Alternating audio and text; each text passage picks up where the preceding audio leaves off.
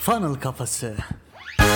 Merhabalar, Funnel Kafası Podcast serisi 83. bölüme hoş geldiniz. Ben Emre. Ben Hasan. Bir önceki bölümde 82. bölümde yaptığımız birebir roleplaylere devam ediyoruz. Sizden çok güzel geri dönüşler geldi. Hatta telefonla doğrudan beni arayıp abi bu bölüm çok iyi olmuş bunu devam ettirin diyenler de oldu. Teşekkür ediyoruz geri bildirim yazan, dinleyen herkese. Bu bölümde rolleri değişiyoruz. Geçen bölümde söylemiştik. Hasan danışan olacak. Ben ise danışman olacağım. Belki kendimize birer isim de takarız. Bilmiyorum artık gidişata göre. Evet Hasan, sendeyiz. First of all, hi. I am Kaan. I am an English teacher. I teach students who are preparing for professional proficiency exams and I also give private lessons to individuals who want to improve their English skills. I appear to the widest audience and have no filter. I have no filter. So my main question is what should I do? What must I do? I'm so disappeared. I don't know what to do. Please help me. This situation is so disgusting. By the way, apologize for my Pakistan accent. ne oldu? Sometimes the score is on the tabela. Some occasions Emre podcast'ten ayrıldı. Ama farkındaysan bak I am an English teacher dedim yani. Teacher'a vurgu yaparsam İngiliz olmayan bir İngilizce öğretmeni demek oluyor. Oo. Ya o derece yani. En önekini de kullandım diyorsun. Neyse anladın herhalde. Anladım gayet güzel anladım. Öncelikle şu soruyla başlayayım. İngilizce öğretmenliği alanında spesifik olarak yani hitap ettiğiniz bir kitle var mı? Yani mesela iş İngilizcesi olabilir. İsmim ismim Kaan bu arada. Benim ismim ne olsun? Sen Emre'sin. Ben Emre Bey olayım o zaman. Emre Bey. Evet soruyu alayım. İş İngilizcesi olabilir. İngilizce bölümünde ya da ne bileyim IELTS gibi ondan sonra YDS gibi sınavlara hazırlanmak için spesifik bir alana daha önce çalışmış olabilirsiniz. Böyle hiç belirlediğiniz bir alan var mı? Yoksa genel olarak Yok yok Emre Bey. Hani dedim ya I appeal to the widest audience. Yani kriterim yok. Hani kim çıkarsa onu alıyorum. O yüzden herkes benim müşterim diyorsun. herkes benim müşterim böyle herkesle çalışmayı da sevmiyorum ama böyle kısır bir döngüdeyim yani. Bazen diyorum şu öğrenciyi almayayım ya da şu ekibe eğitim vermeyeyim ama yani ne hissediyorum ne hissediyorum derken derken tamam hani bir şekilde para kazanıyorum ama mutlu değilim yani iyi hissetmiyorum kendimi bir şeyler yapmam lazım ne yapmam gerektiğini de bilmiyorum Evet. Peki şunu sorabilir miyim? Gelirlerinizi en çok kazandığınız öğrencileriniz hangileri? yani en çok kazandığım genelde sınava hazırladığım öğrenciler. Birebir böyle iş İngilizcesi olsun, seyahat İngilizcesi olsun o tarz kursiyerlerim de oluyor ama çoğunlukla sınava hazırladığım öğrenciler. Peki bu öğrencilerinizi nasıl kazanıyorsunuz? Yani bunlar size nereden geliyor? Daha önce görüşme öncesinde hani bilgilerinizi paylaşmadınız tam olarak net olarak bilmiyorum. Instagram'da mı içerik üretiyorsunuz yoksa ne bileyim network'ünüz vasıtasıyla mı geliyor yoksa ağızdan ağza pazarlama gibi öğrencileriniz sizi başkasına tavsiye ediyor öyle mi oluyor? Genel olarak nasıl müşteri kazanıyorsunuz? Yani genel olarak kulaktan kulağa pazarlamayla ya da böyle Kulaktan kulağa mı ağızdan ağza mı? her ikisi de Emre Bey her ikisi de. her ikisi de var. Ama daha çok referans üzerine geliyorlar yani ayıptır söylemesi işimde iyiyim. Ama dediğim gibi bir sıçrama yapamıyorum böyle hani ben de biliyorum başka insanlarla konuştuğum zaman veya benden eğitim alan insanlar diyorlar ki hocam yani sizin daha fazla potansiyeliniz var. Niye buraya sıkışıp kaldınız? Bir türlü hareket edemiyorum ya. Genelde lokal çalışıyorum yani. Hani uzaktan tek tük öğrencilerim oluyor ama onlar da öğrencilerimin arkadaşları falan. Yani böyle Instagram falan reklam vermeye baktım ya da işte bakıyorum böyle Instagram'da reklam vermek için bana yardımcı olacakları da genelde böyle nı nı nı nı nı falan yapıyorlar. Çok güven vermiyorlar bana. Bu arada lafta vurdum hemen. diyorsunuz ki dans ederek müşteri kazanmak istemiyorum diyorsunuz yani. Evet evet Müşteri evet. Aynen. kazanmak için illa dans etmem mi lazım diyorsun. Aynen öyle. Ben öyle bir şey istemiyorum yani. Hani ekran karşısında olayım ama bu işte sağda solda gezen şeyler ilk 3 saniye önemli. Elini kaldır, kolunu kaldır. Farklı sahnelerde yap falan gibi şeyler bilemiyorum. Yani böyle zihnimde bir yere oturmuyor. Şimdi e, Kaan Bey ilk ilk safa ile ilgili öncelikle ilk sorduğum sorularla ilgili yani genel olarak süreci devam ettirmek gerekirse geniş bir kitle, kitleye hitap etmenin hani problemli olduğunu düşünürüz biz genel itibariyle. Neden? Rekabet etmeniz gereken çok fazla İngilizce öğretmeni olur. Yani herkes benim müşterim derseniz bütün İngilizce öğretmenleriyle rekabet etmek zorunda kalırsın. O yüzden ilk yapmamız gereken şey ben size sorduğumda işte siz aslında söylediğiniz gelirlerinizin büyük kısmını sınava çalışan öğrencilerle kazanıyorsunuz. O zaman ben bu sınava çalışan öğrenciler alanına bu spesifiğe odaklanabilir miyim? Ve burada da yapmam gereken şu. Mesela işte biz de daha önce bu arada çalıştık falan kafası olarak İngilizce eğitmenleriyle. O açıdan bence sizin için hani bu görüşme bir şans olduğunu düşünüyorum. Sınava çalışanları hazırlayan da aslında bir sürü eğitmen var. Dolayısıyla burada da şu devreye giriyor. Ben bir çözüm üretiyorum. Yani bu çözümün ilacı bende. Ama artık burası da çok yoğun bir pazar olduğu için benim burada da farklılaşmam lazım. Ya çok yoğun bir pazar yok aslında. Hani sağda solda duyduğum bir Melike Yavuz var. Hani Ali Ali İhsan Burak var. Hilal Çay var. Hani bildiğim kadarıyla bunlar işlerinde çok iyiler. Ama onları da sanki yerim gibi geliyor. Biraz üzerine düşsem. Hani ben piyasada yokum diye varlar sanki. Evet diyorsunuz ki yani ben ben olsam kendi varlığımı göstersem selam olsun. Onların üçüne de burada. Aynen öyle yani. Yok ederim de yani ama şu an dijitalde bir varlığım yok. Ama şöyle düşünün. Şimdi öğrencilerin kafasında bu insanların yer ettiğini düşünüyorsunuz ki siz de görmüşsünüz yani bunların yer ettiğini. Dolayısıyla Tabii sizin tabii şüphesiz değer katıyorlar sektöre yani onu farkındayım. sizin de farklılaşmanız lazım. Mesela ben burada en basit haliyle şöyle bir öneride bulunabilirdim. Mesela siz ne yapabilirdiniz? Evet bu sınava çalışan kitleyi ben farklı bir metotla mesela şöyle bir metot örnek veriyorum bana. Bir kişi daha var adını anmadığımız Rüstem Temriye. Evet Rüstem'e de evet. selam olsun. Evet evet. Rüstem'i de Rüstem. Hoca'yı da görüyorum şey çok fazla Instagram Reels çekiyor. O böyle üretkenlik falan bir şeylerle de uğraşıyor sanki. Takip ediyorum ama dediğim gibi onlar benim kalemim değil. Ben Kaan olarak hepsinden daha iyiyim. önemli bir şeyden bahsedeceğim size. Genelde bu farklılaşmaya girdiğimiz zaman bizim verilmiş sözlere bakmamız lazım. Nasıl? İşte ben pazara girdim mesela baktım. Diyelim ki pazar boşken İngilizce ile ilgili şöyle sözler veriliyordu muhtemelen.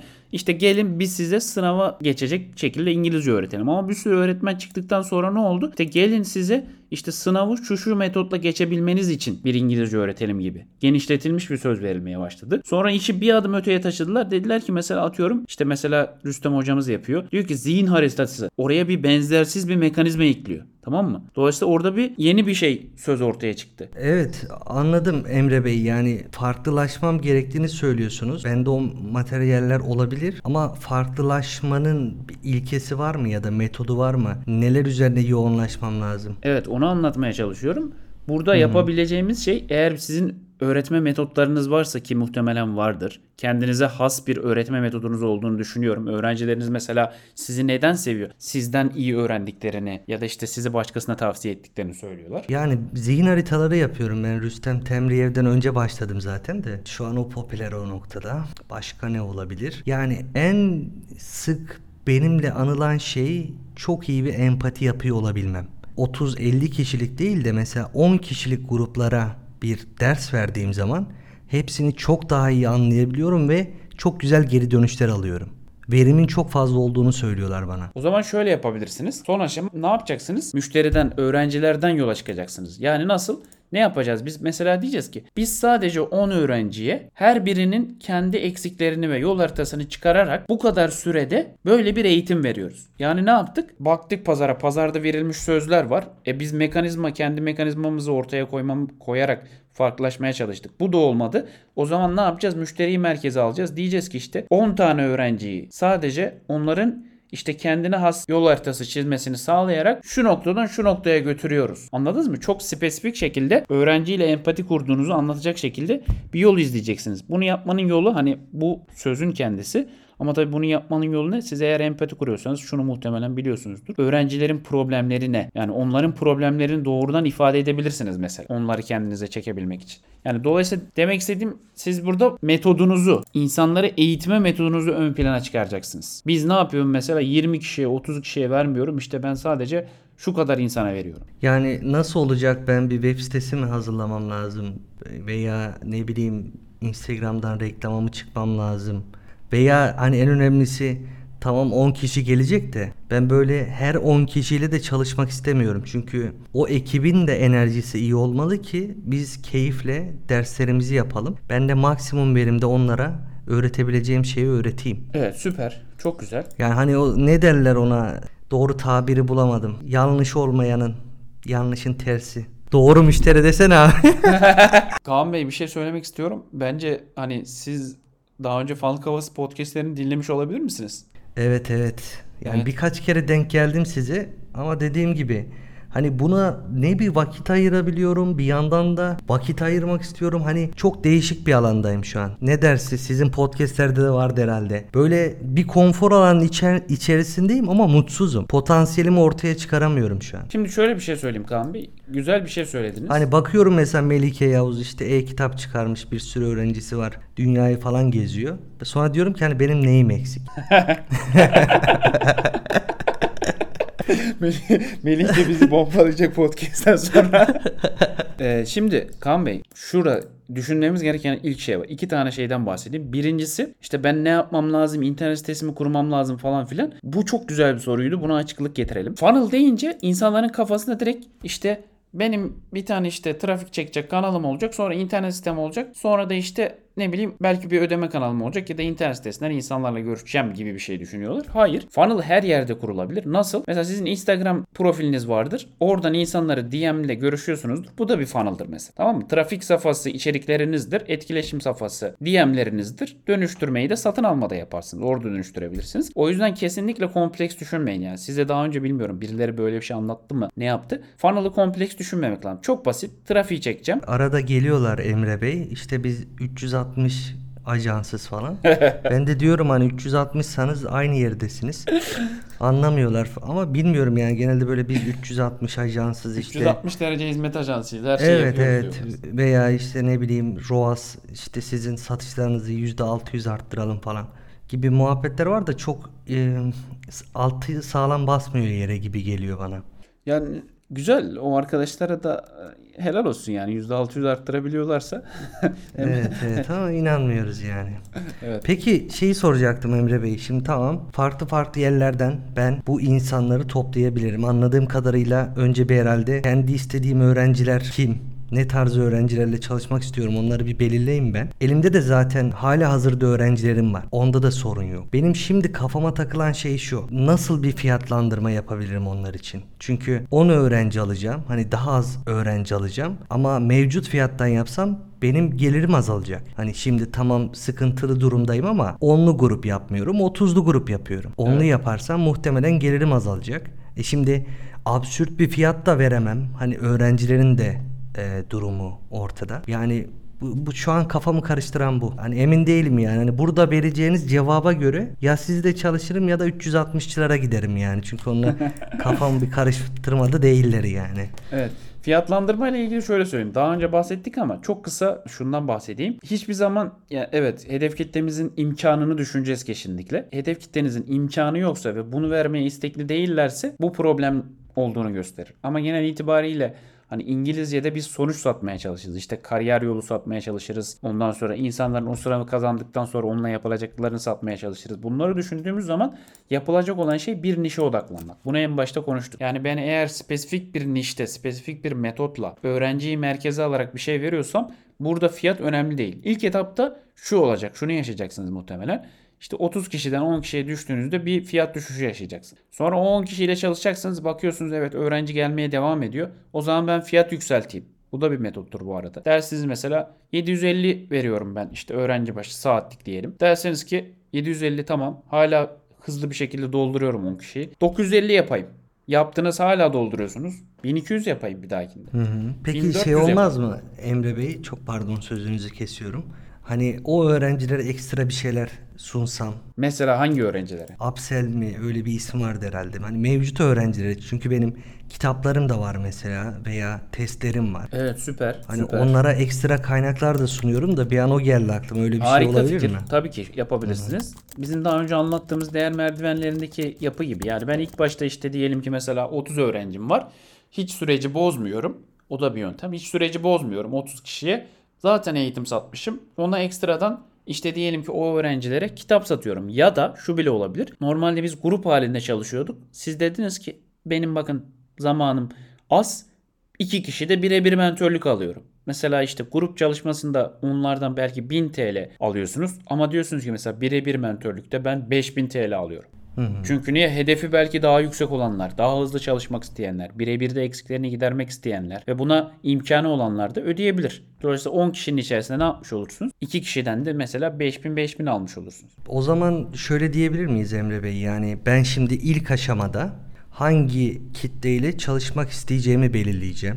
Neyden keyif alıyorum. Ondan sonra nasıl bir metotta çalışmak istediğime burada beraber karar verdik. Onar kişilik gruplarda çok verimliyim. Ondan sonra empati bende çok yoğun olduğu için onu ön plana çıkardığım bir sistem kurmam lazım. Onu önceliklemem lazım. Belki bu noktada bahsetmeyi unutmuş olabiliriz. Sosyal kanıtlarımı o tarz öğrencilerden alabilirim. Yani empati ve değeri fazla verdiğim öğrencilerden alabilirim. Sonrasında da e, önceliklerimdeki kaynakları kullanmak istiyorum bu 10 kişilik gruplarda. Öyle bir davette bulunabilirim. Değeri yüksek tutacağım. Daha fazla öğrenmeyi ve daha fazla anlamayı vaat ettiğim bir eğitim planlayacağım. Sonrasında da bu eğitim içerisinde mevcut öğrencilere ekstra hangi kaynakları sunabilirim? Buna bakacağım. Peki şu olur mu? Siz biraz önce dediniz yani birebir öğrenciler de gelebilir. Şimdi ben bu birebir benden eğitim almak isteyen insanları o 10 kişilik gruptan mı seçmeliyim? Yani sadece onlara mı açmalıyım bunu? Ya da dışarıya da açmalı mıyım? Hani onu da bilmiyorum. Çünkü dediğim gibi hani rastgele bir insanda gelip şimdi birebir benden koşluk alıp ya başarısız olursa. Evet çok güzel soru. Genel itibariyle verilen tavsiyeler hep şunun üzerinedir. Ya işte hani bunu herkese açabilirsiniz. Ya da işte tamam mı? Ya zaten isteyen alır istemeyen almaz. Ama bizim tavsiyemiz şu yönde olur. Eğer siz eğitimlerinizin başarısının yüksek olmasını istiyorsanız her zaman müşterileri basamaklardan, belli filtrelerden geçirmeniz lazım. Bu satamayacağınız anlamına gelmez ama sattıktan sonra memnun olabilmesi, o kişilerin sattıktan sonra da sizden almaya devam etmesi çok önemli. Örnek vereyim. Siz mesela diyelim ki şu an kesinlikle o 30 kişilik grubunuzda işte bazı öğrenciler vardır sizin verdiğiniz ödevleri çok iyi yapıyorlardır. Bazı öğrenciler de vardır ortalama yapıyorlardı ya da çok düşük yapıyorlar. Genel itibariyle bu hizmet işi de olsa, ürün işi de olsa hep şöyle olur. Sizinle beraber efor sarf eden öğrenciler daha mutlu ama sizin verdiklerinizi yapmayan, karşılığını vermeyenler ise daha mutsuz. İşte hı hı. filtreler burada devreye giriyor. Yani siz nişinizi belirlediğinizde ve hangi öğrencilerle çalışıp çalışmayacağını istediğinizde artık mutlu edebileceğiniz, tabiri caizse boğazınıza kadar mutlu edebileceğiniz insanları belirlemiş oluyorsun. Sorunun cevabına gelecek olursam da ben sizin yerinizde olsam 10 kişilik grubun içerisinden seçtiğim bir kişiye birebir verirdim. Hı hı. Çünkü daha önce sizden o değeri almış, gruptaki değeri almış.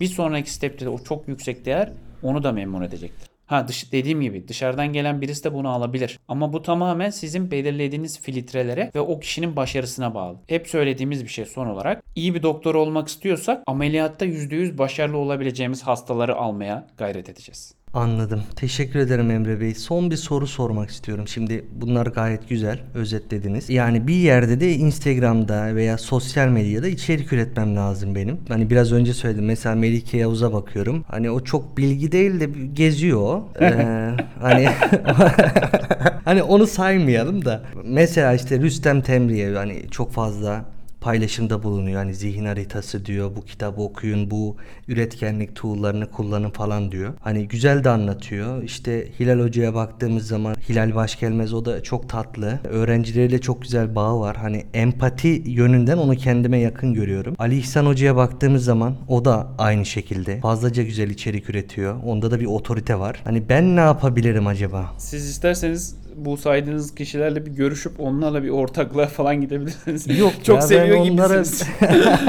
Yok ben onlara gıcığım.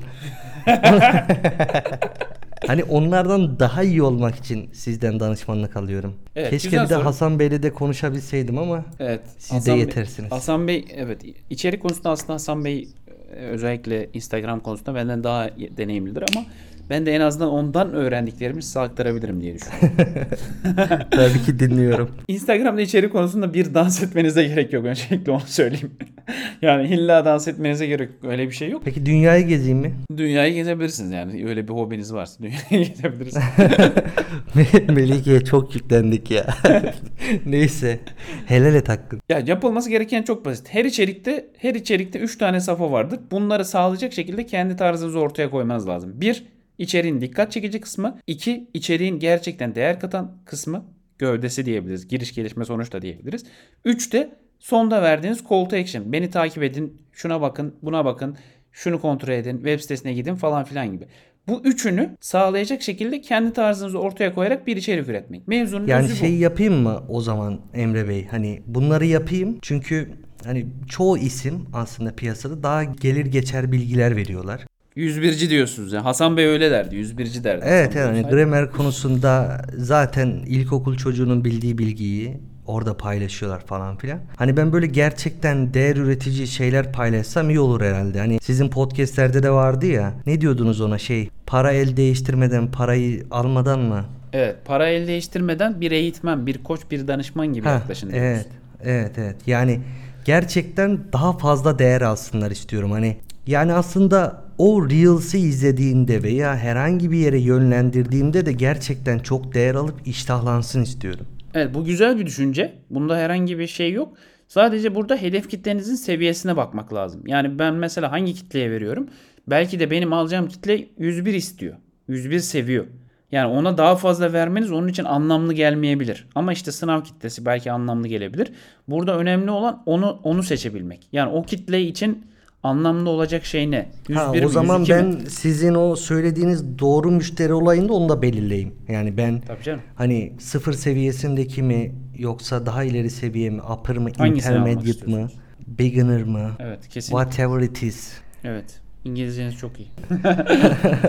o zaman teşekkür ediyorum Emre Bey. Borcum var mı? Borcun yok, borcunuz yok. Bizi hani başka kişilere tavsiye edebilirsiniz. Fan Kafası Podcast serisini dinlemelerini isteyebilirsiniz. Özetle aslında şunu anlatmış olduk. Çok kısa bahsedelim. Kesinlikle doğru müşterinizi tanımlayacaksınız. İki, Kırmızı Okyanus denilebilecek bu pazarda iyi bir konumlandırma, spesifik bir niş, belki metodunuzu öne çıkararak, belki öğrenciyi nasıl merkeze aldığınızı öne çıkararak farklılaşmanız gerekecek. Üçüncüsü, ben bir anda çok büyük değişiklikler yapmayayım. Hasan Bey hep söylerdi böyle. Sistem çalışıyorsa onu muhafaza edin yani. Bir anda girip onu dağıtmayın. Mevcut müşterilerim var. Bunlarla devam ederken yolumu çizip aynı zamanda bunlara nasıl daha fazla değer katarak satış yapabilirim? Daha fazla bunlardan kazanabilirim. Buna bakacaksınız. Dördüncüsü de bu yolu çizerken güzel bir şekilde içerik üretip bu funnel'a sizinki de aslında bir funnel. Instagram DM bu da bir funnel'dır. Bu funnel'a nasıl istediğim kitleyi insanları çekebilirim? Buna gayret edeceksiniz. Buradaki önemli olan şey ne? Zaten doğru müşteriyi seçtiğinizde, ürettiğiniz içerikte bununla bağlantılı olursa siz bir filtre inşa etmiş oluyorsunuz. Zaten o içerik kendi başına bir filtre olmuş oluyor. Size zaten bazı insanları getirecek bazılarını getirmeyecek o içerik. Dolayısıyla bu sayede de aslında bir funnel'ı tamamlamış oluyorsunuz.